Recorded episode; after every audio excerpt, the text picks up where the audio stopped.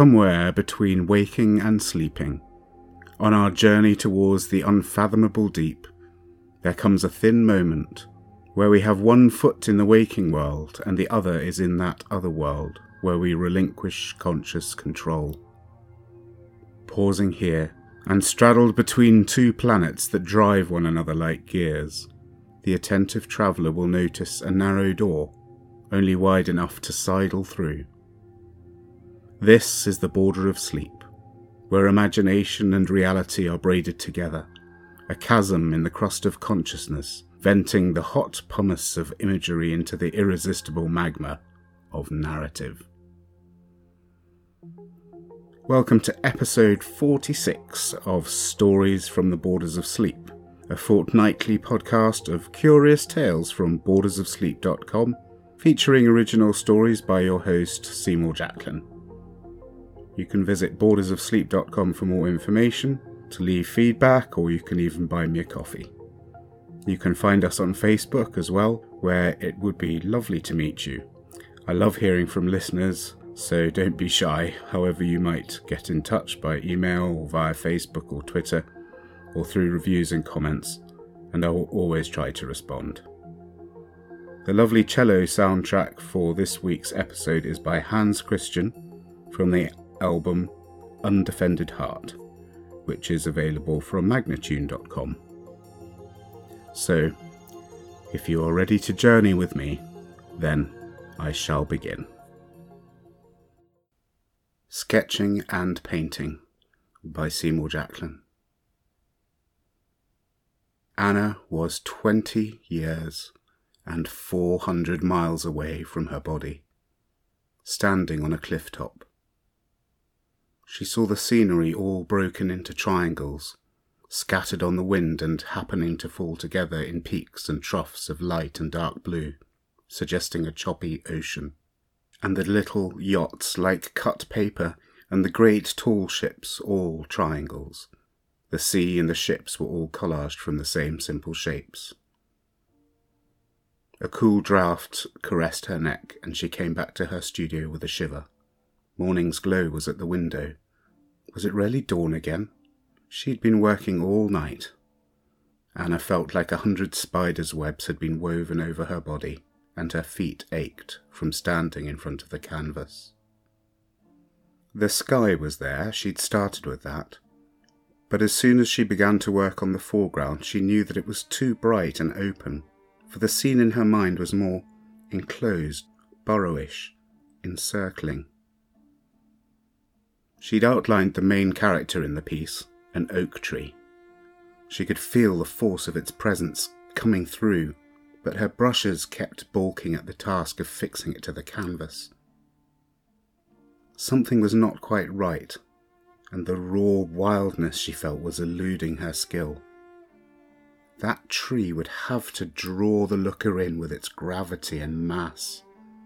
Needed to glow without any trick of the light that she knew how to paint. She needed to step away for a bit. She felt dozy as she washed her brushes, but it was growing lighter by the minute. Another day. She decided to go out for a walk rather than throw herself into bed and oblivious sleep.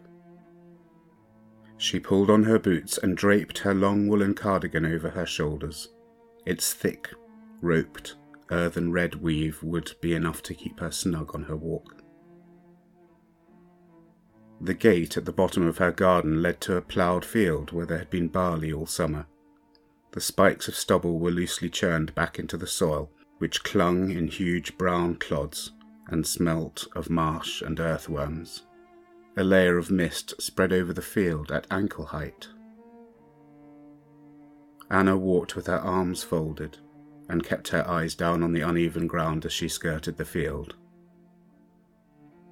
When she got to the woodland, the mist thickened among the trees, washing out the lines of the tree trunks. The edge was lined with birch and hazel, giving way to majestic beeches deeper in. Anna saw their bark in thick oil paint, stippled and then raked with lines. Above her, the canopy was turning to autumn. Always tiny movements up there, a single falling leaf tumbling through the branches, and then another, but it only threw the otherwise stillness into relief. There wasn't really a path. She had permission from the landowner to roam freely, and humans hardly ever came this way. She made her way deeper in among the trees, taking a few steps and then pausing each time to look and listen until the edge of the field was shrouded behind her, and for all she could see, the woods might stretch in every direction forever. There was nothing but now and here, and the unhurried silence. A slight incline led up to an old stand of oak trees where the canopy was closer, a more intimate architecture. She studied the oaks. Her oak was like these, but thicker in girth and darkened with age. She noticed something moving against a trunk a wraith of mist that seemed to have detached itself and elongated upwards.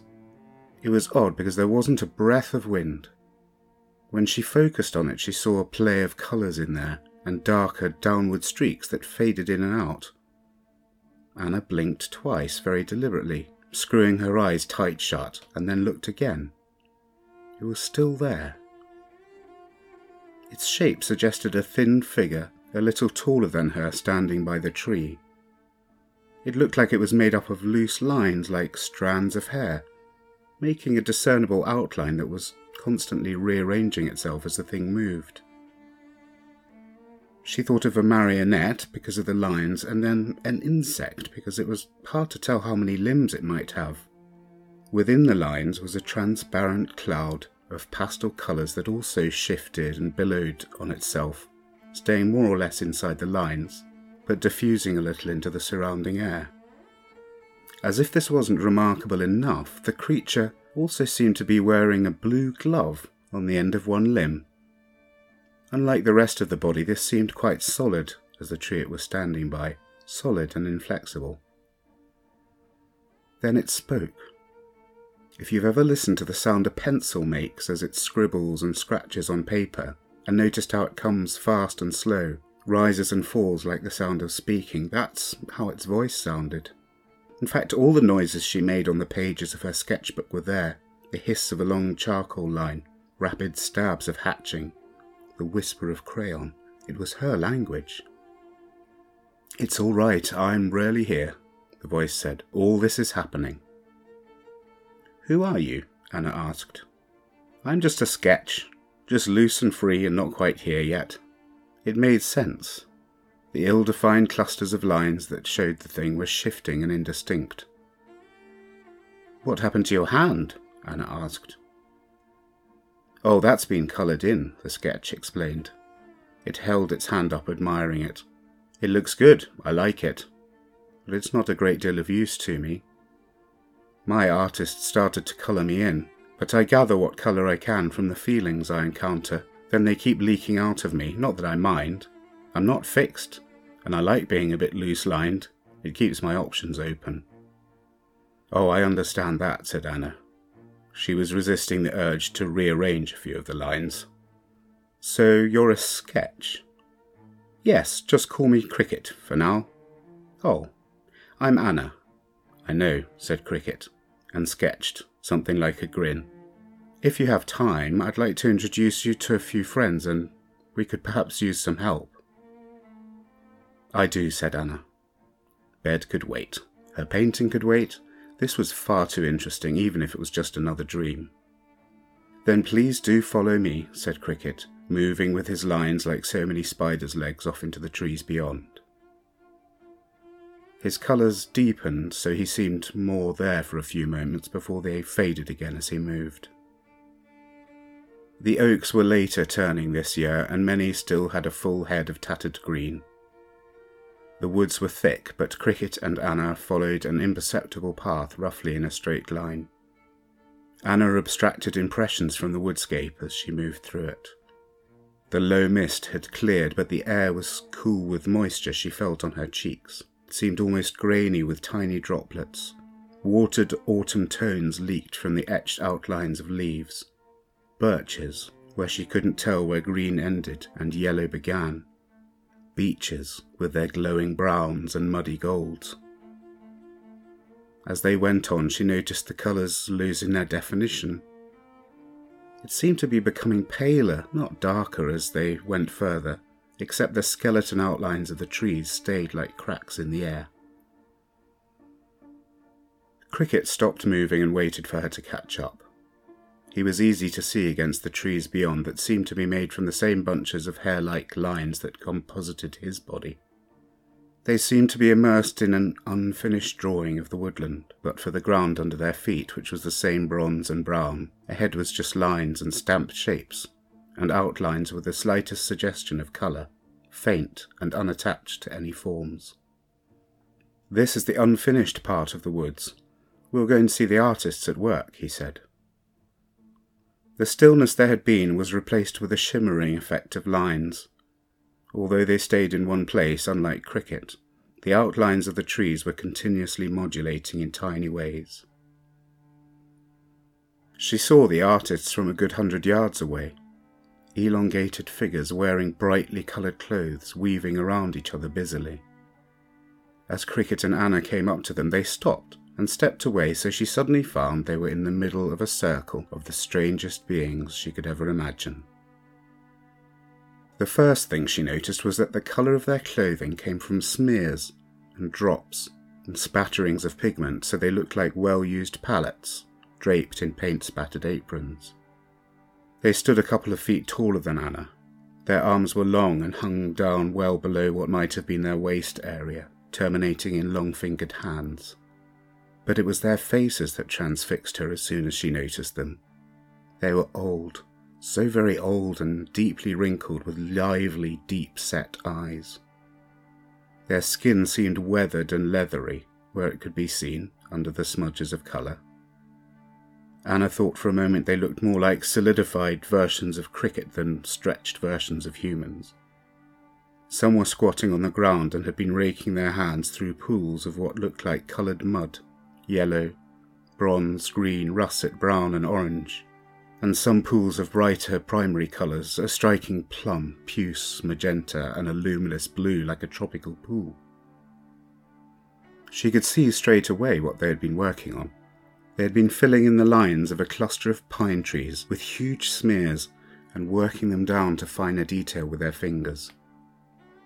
Meet the artists, said Cricket, stepping back into the circle so that Anna found herself alone in the middle. One of the artists stepped towards her and took his little red cap off in a salute. I'm honoured to meet you, Anna, he said. I'm a great admirer of your work. It spoke in a voice she felt within her and recognised as the same way her canvases often seemed to speak to her. Words falling through her mind like thick swirls of paint that tailed off at the brush's tip. Oh, said Anna, I'm sorry, I don't know who you are. But if you're the ones who painted this whole forest, then. Her words trailed off. I am Vincent, he said. His voice fell on her ears like a sort of Morse code of the sounds of a palette knife rasping and a paintbrush swishing. If cricket is a sketch, does that make you the sketchers? she asked. No, said Vincent. We like to call ourselves the Coloroscerni, he said with a little Italian flourish. If you can imagine that as spoken in art sounds. Coloroscerni. Tap, tap, tap, swish. Vincent continued, gesturing to the others. Bertha and Frida are mixing the colours, and the rest of us are painting. We work all year round, but this is my favourite time of year, don't you agree? I love it, said Anna, turning her head to make sure she took in all the workers surrounding her. Cricket kindly brought you here because we need your help. I'm hoping you can finish a little bit for us. I'm quite sure you're the only one who can do it. The circle parted as Vincent led her a few steps until they were standing in front of an outline just too familiar to Anna. It was her oak tree, the one in her mind and partially on the canvas in her studio, but most of all, in her mind, with its intense gravity in its trunk and broad shoulders and the taut musculature in its branches. Anna felt the charge in the air she often sensed between her stomach and the canvases she worked on as she tried to brush her vision into being. I don't know. I can try, she said. Yes, this is a big one, Vincent nodded. But I know you're up to it. Have a go. You know that starting every time is like learning to walk again. Yes, Anna laughed. You should have all the colours you need. If you have to mix any more, please go easy on the cyan, because we have to make that from the shells of robin's eggs, which are very hard to come by. Anna gazed at the lines in front of her and reached a fingertip into a swirl of green grey, then poked it into the streaked sketch lines of the oak's bark.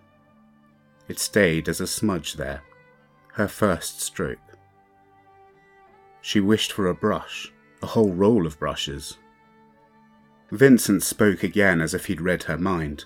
We find it best to use your whole body, he said. He demonstrated.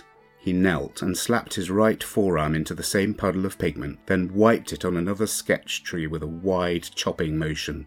Then he turned his back to it and rubbed his shoulders downwards as if he were scratching his back on the trunk. Ooh, that feels good, he laughed. It looked good. The relief of the trunk had sprung into its fullness. Anna had often wanted to fling herself right into her canvases, so she was ready to try. She began to work, being drawn in and finding an easy rhythm. The medium was novel, but her body seemed to know all the moves. It was like a dance of stepping out and stepping in again, turning, reaching, the pigment soaked into her clothing. She discovered sapphire blue in the bark and red in the branches, verdigris in the stalks, ochre in the leaves. Time may have passed. Several hours, perhaps maybe even days. She didn't hesitate as long as the work possessed her, and there was no knowing whether time went fast or slow, for in herself she became both day and night. At last she stepped back from the tree, and it was done, and done well. She had fixed the dark and light and every line and hue to capture the brooding benevolence of the oak tree that she'd imagined. It was several moments before she noticed the other Coloracerni had stopped too and were looking at the tree. It's perfect, Vincent whispered. He walked in front of Anna from right to left, looking at her work from each angle, then stepped close to it and put out a hand to caress the bark. You've done us proud, he said, Anna was exhausted, but her insides were singing. She was covered in pigment like the rest of them, but she felt clear and rinsed and scrubbed, seeing everything so sharply for the first time in a long time. Vincent was thanking her. You're welcome, said Anna breathlessly. I think I just learnt more than five years in art college taught me. I think it was always in you, said Vincent. You're a natural. The other Coloracerni seemed to be laughing and cheering. Cricket will show you the way home, as I'm sure you need to rest, said Vincent. Anna looked around the watching crowd. Yes, but I've had a wonderful time, and I'm glad I met you all, she said. I hope we might call on you again if we need something a little special, said Vincent.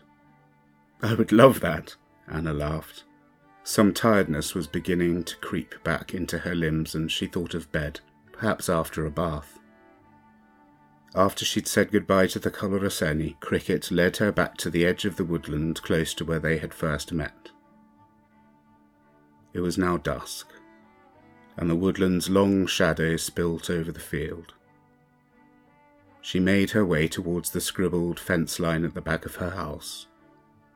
She could see her studio, a lower roof jutting from the east side of the house, scraped out in long yellow light. The rest of the house was under shadow already. Although she wanted very much to wash and then slip into cool sheets and sleep, she couldn't resist taking a quick peek at her work in progress. So in the back entranceway she turned right towards her studio rather than left towards the kitchen. The last light of day came in soft and low through the window and fell on her canvas, and there, glowering in the dusk, was the oak, painted, completed, with every detail perfect.